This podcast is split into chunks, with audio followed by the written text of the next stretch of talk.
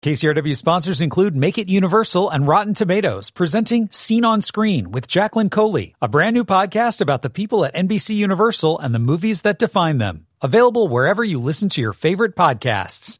I'm Joe Morgenstern, the film critic of the Wall Street Journal. Straight Outta Compton is an explosively entertaining biopic about the hip-hop group that brought gangster rap into the mainstream of popular culture in the nineteen eighties. The first words on screen come straight out of Doctor Dre's prologue to the N W A album of the same name. You are now about to witness the strength of street knowledge. Watch the movie and you'll witness other things as well, the mingling of authentic protest, much of it aimed at cops, with shameless commerce, the deathless appeal of Hollywood cliches. The film was directed by F. Gary Gray, and it's notable for its omissions as well as its strengths, but that shouldn't be surprising. The producers include two of the group's most prominent founders, Doctor Dre and Ice Cube. This is history retold from the perspective of triumphant survivors. It's an origin story as compelling as any tale of how superheroes got their superpowers. We see Doctor Dre, who's played by Corey Hawkins, as a passionate youngster, Andre Young, struggling against the rules and constraints of his hardworking mother. "You don't know what I'm fighting for," he tells her before leaving home. The young Ice Cube is played by the rapper's son, O'Shea Jackson Junior, and the resemblance is downright eerie.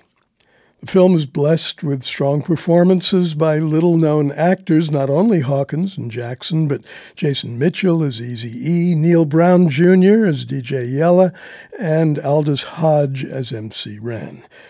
The best part of the movie is the group's performances, of course, but a lot of attention is devoted to the disputes and personal rivalries that eventually led to Ice Cube's defection and tore the group apart.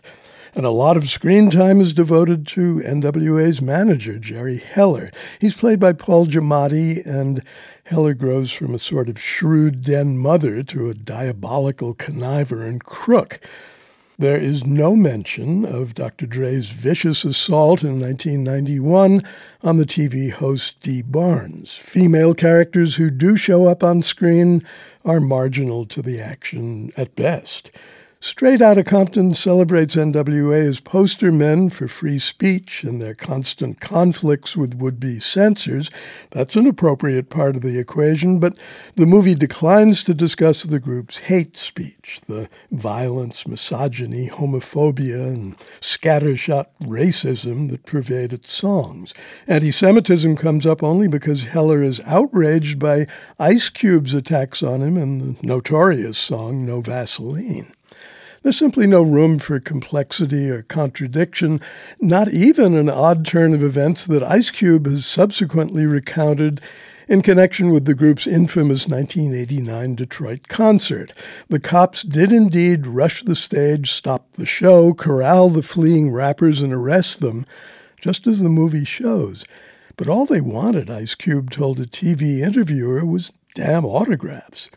I'm Joe Morgenstern. I'll be back on K C R W next week with more reviews. K C R W sponsors include Make It Universal and Rotten Tomatoes, presenting Scene on Screen with Jacqueline Coley, a brand new podcast about the people at N B C Universal and the movies that define them. Available wherever you listen to your favorite podcasts.